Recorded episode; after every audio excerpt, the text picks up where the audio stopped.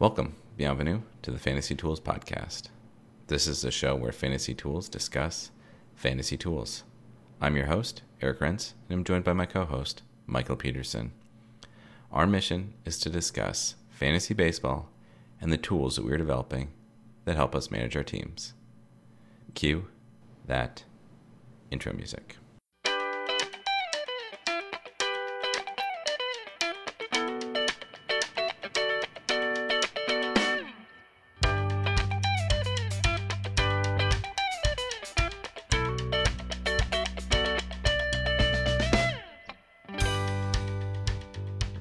Westworld, it's time to get back in.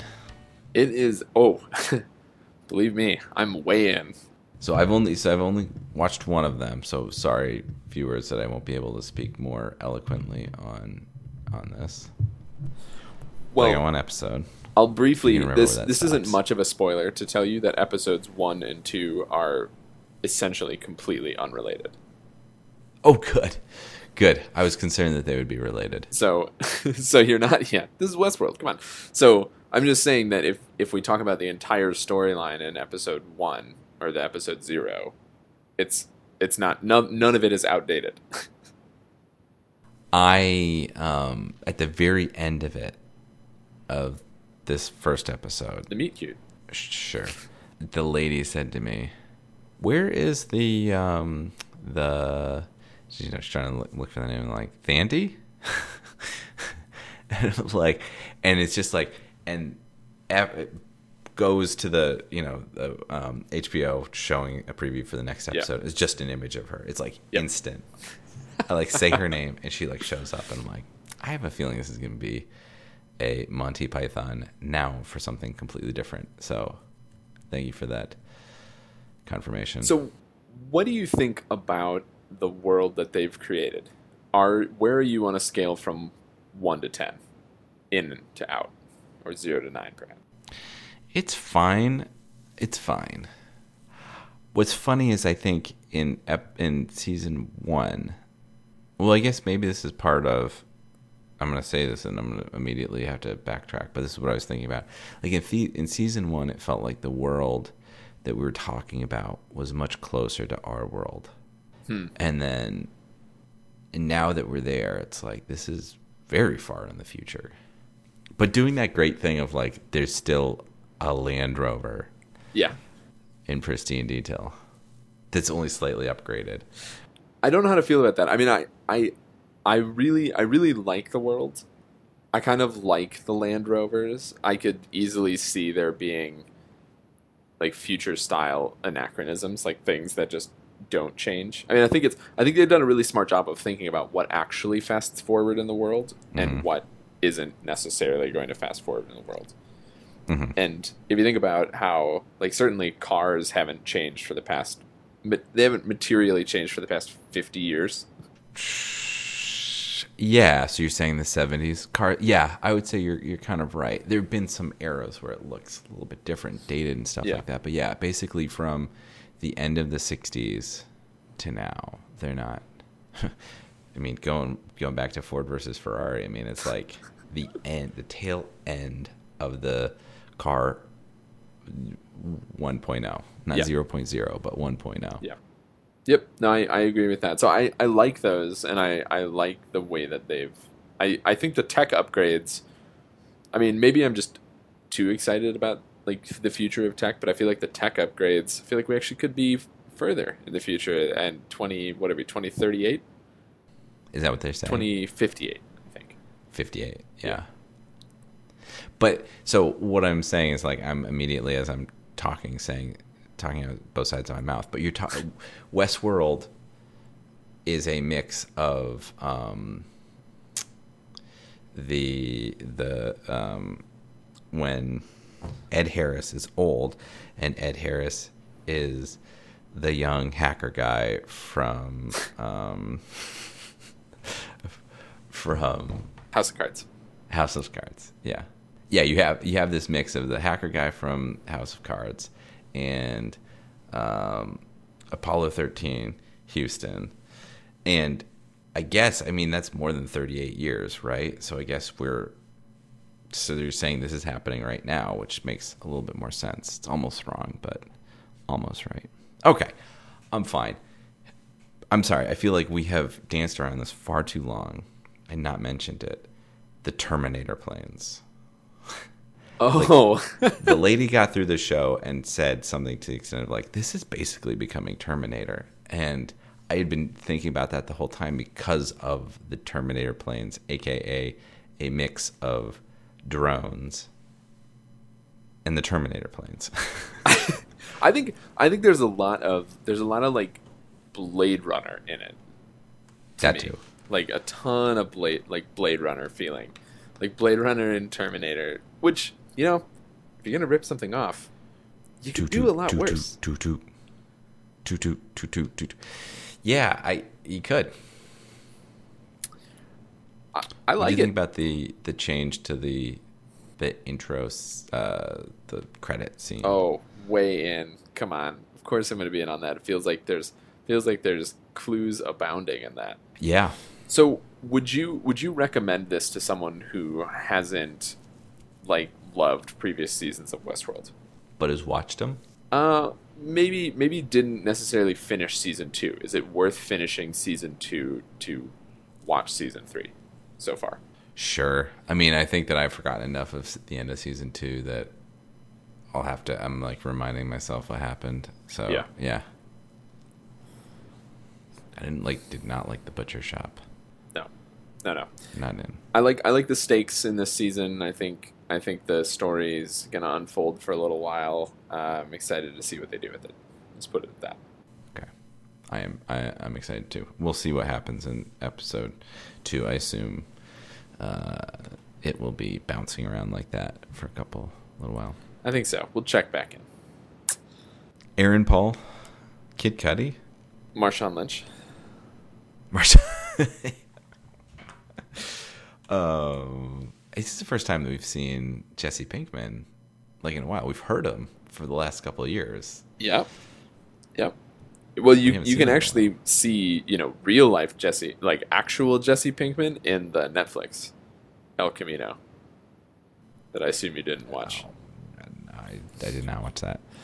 Um, real life, fake life, Jesse Pinkman. Yeah. Pinkman. It's Um, do you do you think of him more as Jesse Pinkman or as Todd? seeing him, it's Todd. It's not Todd. I think I think that I am fifty percent in that when I see him, I think Jesse Pinkman, and then the minute he starts talking, I'm like, it's Todd. Anytime that there's like the um, ADR, it is Todd.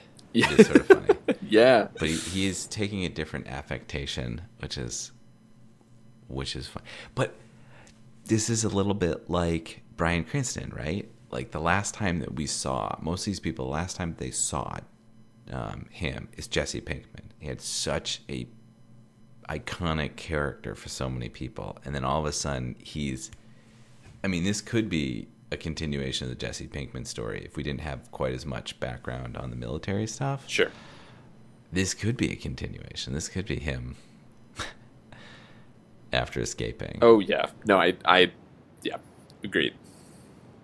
lending some. Um, I guess it's it's sort of like Bryan Cranston to Breaking Bad. It lends something to this character that we already know this actor so well in one role. Yep. No, I I His totally face, totally not agree with that. It's like seeing Jon Hamm in anything. Right. Yeah, Don, what you doing here? Get back to the '60s. All right, for the rest of the pod, we are going to talk about some upcoming projects that we've been brainstorming and what we're actually going to work on. Talk a little bit about the implications for the delayed baseball season and what we're actually going to try and work on in the meantime. So here we go. Uh, if you're anything like us, everything is completely crazy right now. So you'll have to forgive us for not making a ton of progress on projects. Yeah, yeah. I mean, talk about a wrench. Um, it's tough. I mean, it is tough to even just jump into the baseball world knowing that it's delayed.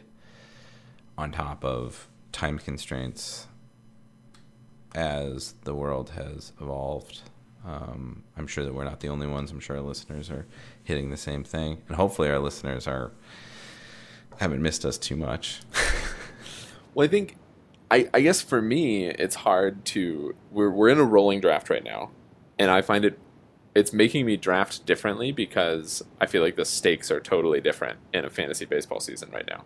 you do, you have no idea what it's going to be. You have no idea what the f- the problem is. You don't know what the baseball is going to be, and then on top of that, you don't know what the fantasy season is going to be. What are we going to have to? What if if we only have an eighteen week season? What are we going to do on the fantasy side? Well, I mean, I think certain fantasy formats will be okay. Like, Roto Roto, is fine. it's fine. Head to head is, I mean, Effed. tough, tough. I think in a twelve in a twelve teamer, if you had eighteen weeks, you could cycle through each team once and then still have the playoffs, and that's it. Mhm. But then you only get Yeah. that. That's it. and speaking But of, you can't. We can't even. You know, we're sort of drafting right now, but we can't even plan for that because we don't know. That's right. Yeah, and and really, so my you know my personal experience drafting is like, I find it really hard to to pick someone because of just like I have no idea what to do with this. I feel like the stakes are all wonky. Like I Mhm. could just pick I could just pick anyone. I could pick Michael Gibbons in the fifteenth round. Who cares? You know, like Right. I mean, we might not even have a season. I mean, that's why my last pick was so bulletproof because I made my team a little bit more handsome. We're Cole Hamels. It's just it might not matter if we're just looking at uh, thumbnails for two months. I'd rather look at Cole Hamels and I don't know Brad Hand. yeah, yeah. Good, nice callback to another conversation, but yeah, uh, yeah. I mean, we're we're we're at that point in, in our draft. That should give our listeners some context about what we're. I mean, we're at like we're at the tail end. We're at places where you're probably not super excited about the guys anyway, and that's making it just really hard, really hard to draft. I mean, I just took AJ Pollock. Okay, like Well, so here's a que- there. Here's a question though. Does that? I think that that's. We just named two players: Cole Hamels, AJ Pollock. I think that we are going to lean towards veteran players who, even if they have an injury risk, like holy shit, they're going to have a couple extra weeks here to kind of get back into things, and they have a few less weeks to break. That's I mean, the that's the key thing for me drafting somebody like AJ Pollock. Yeah, no, I was I was already a little bit excited about him when I thought that he was going to get 100 games. Now that it's like, okay, he well, he's going to get 100 games and everyone else is going to get 110. Yeah, you know, hey, sure. I'll I'll roll the dice with him. And and then but you also have the like who's more likely to weather this? Is it someone who's been around the league a couple of years and is going to be able to um, shut it down, bring it back in, um, or is it, uh, you know, um, you know, the new kid on the block from last year, who were like, or is he going to repeat? And like, Right. mm, probably not. Well, I think I mean for the young guys, it's so hard because you know you can see their you can see their growth in their career just by getting those getting those games played at the MLB level. So if you Mhm. don't get those games played, I mean there there's big career changing implications here. I think. Yeah. Oh man, that's really sad. Wouldn't it be? That would be really hard. I mean, you know that. I, sad is all relative, right? I Yeah. mean, I think Yep. it's. I would prefer not to be in a ventilator, and I'm sure that everybody would prefer not to be in a ventilator, let alone, you know, trying to every breath is a fight for their life. But I mean, for a lot of people, and you know, we're talking about baseball p- players, but well, people who are in restaurant jobs are just getting shit canned. Um, but yeah, I mean, it's sad to think about these players that were that we know who are going to have their development um, stunted a little bit Yep. because this was going to be a big year for them. Yeah, and you know I think it's interesting also thinking about the guys that we drafted in we're in a keeper league, so it's interesting to think about the guys that you drafted as lottery tickets for a guy that might be a good keeper next year. You know, like we're not we're not going to get any data, or we're going to get really small amounts of data on how those guys Yeah. how those guys are doing. We're not going to know. Like I don't know what to do with that. We're we're thinking about what to do with a reduced season in terms of models and data projects, Uh-huh. and we're actually I think we're actually in an interesting spot because we, as we've said repeatedly before, we forecast rates rather than total Right. numbers, and so Right. we're kind of thinking about how do we leverage that when when I'm going to be an optimist today. When we get an announcement of how long the baseball season is, we'll be ready to go. No, that's what's great. You know, you have everybody has this sort of sense of like that's a 30, 100, 105 Yeah. player. You know, and that's you can you just know the contours Yeah. of ooh, that's a 70 run guy versus an 80 run guy versus a 90 run guy. You just know those beats. Um and so now if if we're talking about 110 game season, if we're talking about an 80 game season, yeah, I don't know how people are going to be able to it, on the fly change those numbers. Yeah. Uh, but we are pretty set. You know, it reminds me of um, those like very very elite chess players who have. I, I I don't know if this is actually. I'm pretty sure that this is this is true. Huge caveat. but there's been a lot of um, studies on these very elite chess players who seem to have a photographic memory and they just you know the ones that are like playing three games at once are able to just hear what the move was and able to say like go here go here go here go here. And a lot of people are like wow that's some of the most those are some of the most intelligent people like that you can possibly imagine. I'd be one of them because i love chess. However some studies have found that if you change the rules of how the chess pieces move so if like a pawn were to move backwards, mm-hmm. if you were to say, if you're supposed to tell him like, okay, like deal with this, but the these these rules are going to be slightly different. A horse isn't two and then one; it's actually three and then one. Ugh. You know, they completely they can't remember any of it. It's so ingrained in the rules of the chess game that they have in their mind. So this is going to be one of the most difficult fantasy seasons for anyone because the rules are going to be slightly different and everybody who is elite is going to actually be on their butt trying to figure out like how do I adjust. Um, I knew that was a 3100 100 player. Yeah. Uh, we have 100 games. Shoot, what is that going to be? I know the beats of the season. This is when I need to make week four Yes. is when I need to make my vital pickups. This is when this is the last call on those players that somehow made out of camp. You know, those are going to be different. Yep. Yeah, I mean it's like it's like we're playing completely different formats this year and, and it'll be it'll be really interesting. And so so we've been thinking how what we can do numerically to confront that and we've settled on this idea of of you know a long-term sort of Bayesian model where once stats do start accruing, we have predictions for the rate that we think they're going to accrue. And then what we want to do Yeah. is as quickly as possible assess whether a player is consistent with that rate or mm-hmm. inconsistent with that rate. And that'll tell us something about well, it'll tell us something about our forecasts and it should tell us something about how the player is actually actually going to do.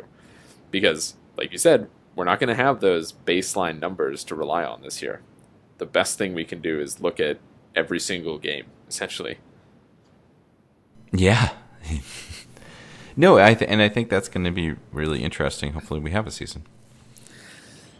optimists today optimists today but yes so we uh, so we're we're actively working on that and we've we've we've started on this idea of survival analysis that specifically looks at what's called censored data which is when you only have partial observations and so the idea would be that or you haven't you you have to account for events that haven't occurred yet And so when we're talking about baseball players and the the stats that we forecast for them, this is a question of taking into account the stats that haven't haven't occurred yet.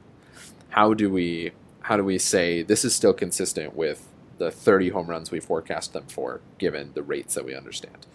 And so that's the project that we're going to work on, uh, and maybe some other tools to work on that as well. Uh, we're obviously we're not even to the make a GitHub stage yet. we're to the Oof. we're to the we've identified the site package we think we want to use stage. Yeah, that's somewhere between a conceptual model and uh, and I don't know.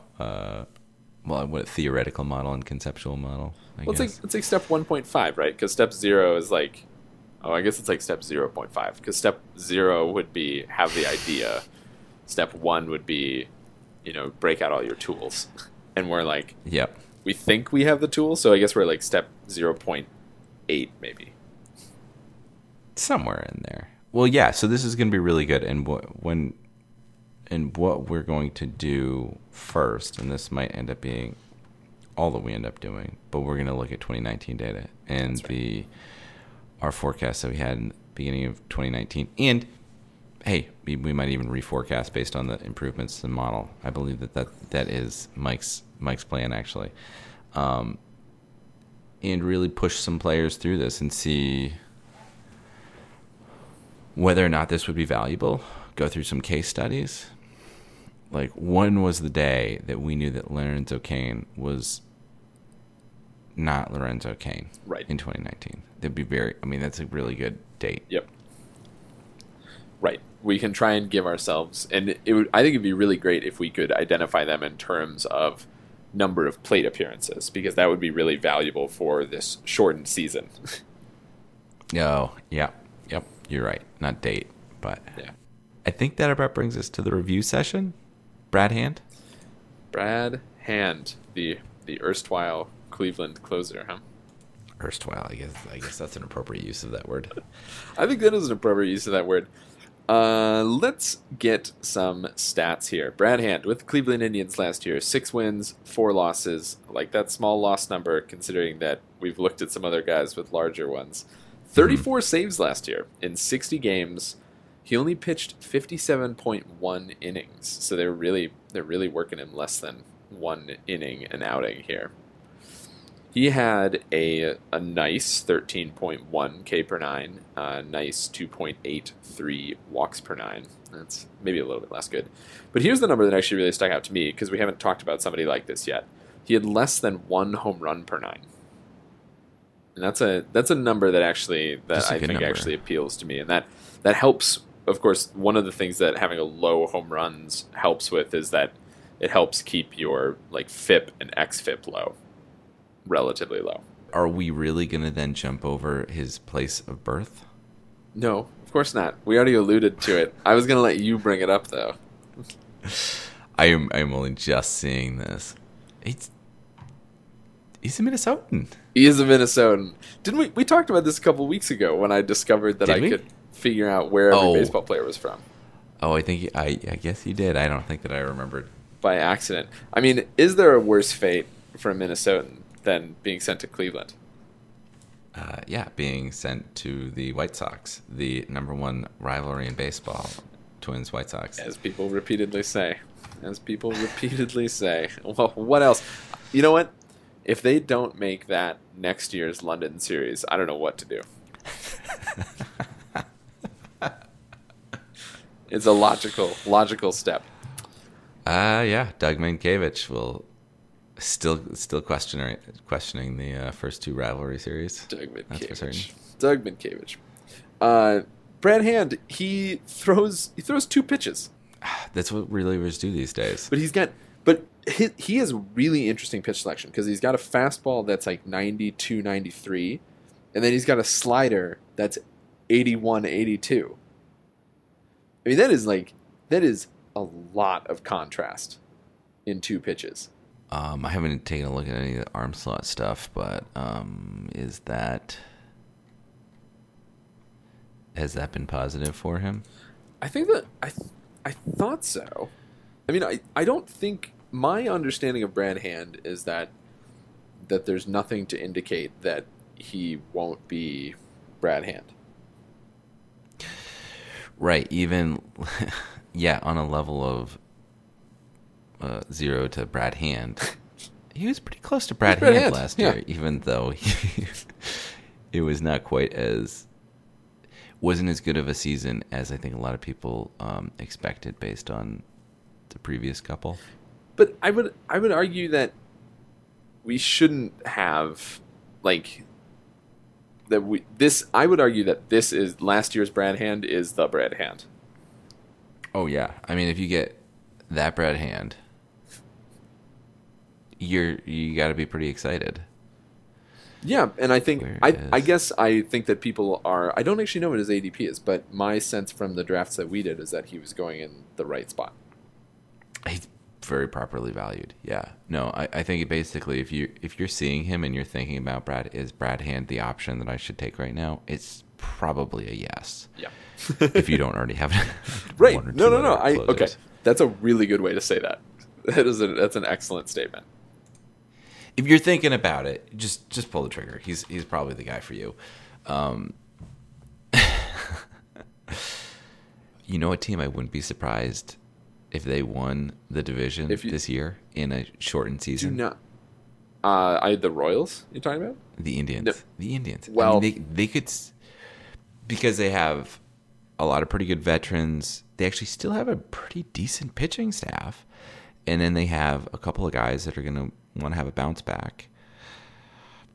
I don't know. I mean, they could, especially if it was a 160 game season. I think that the Twins would be. Um, I wouldn't go anywhere else but the Twins.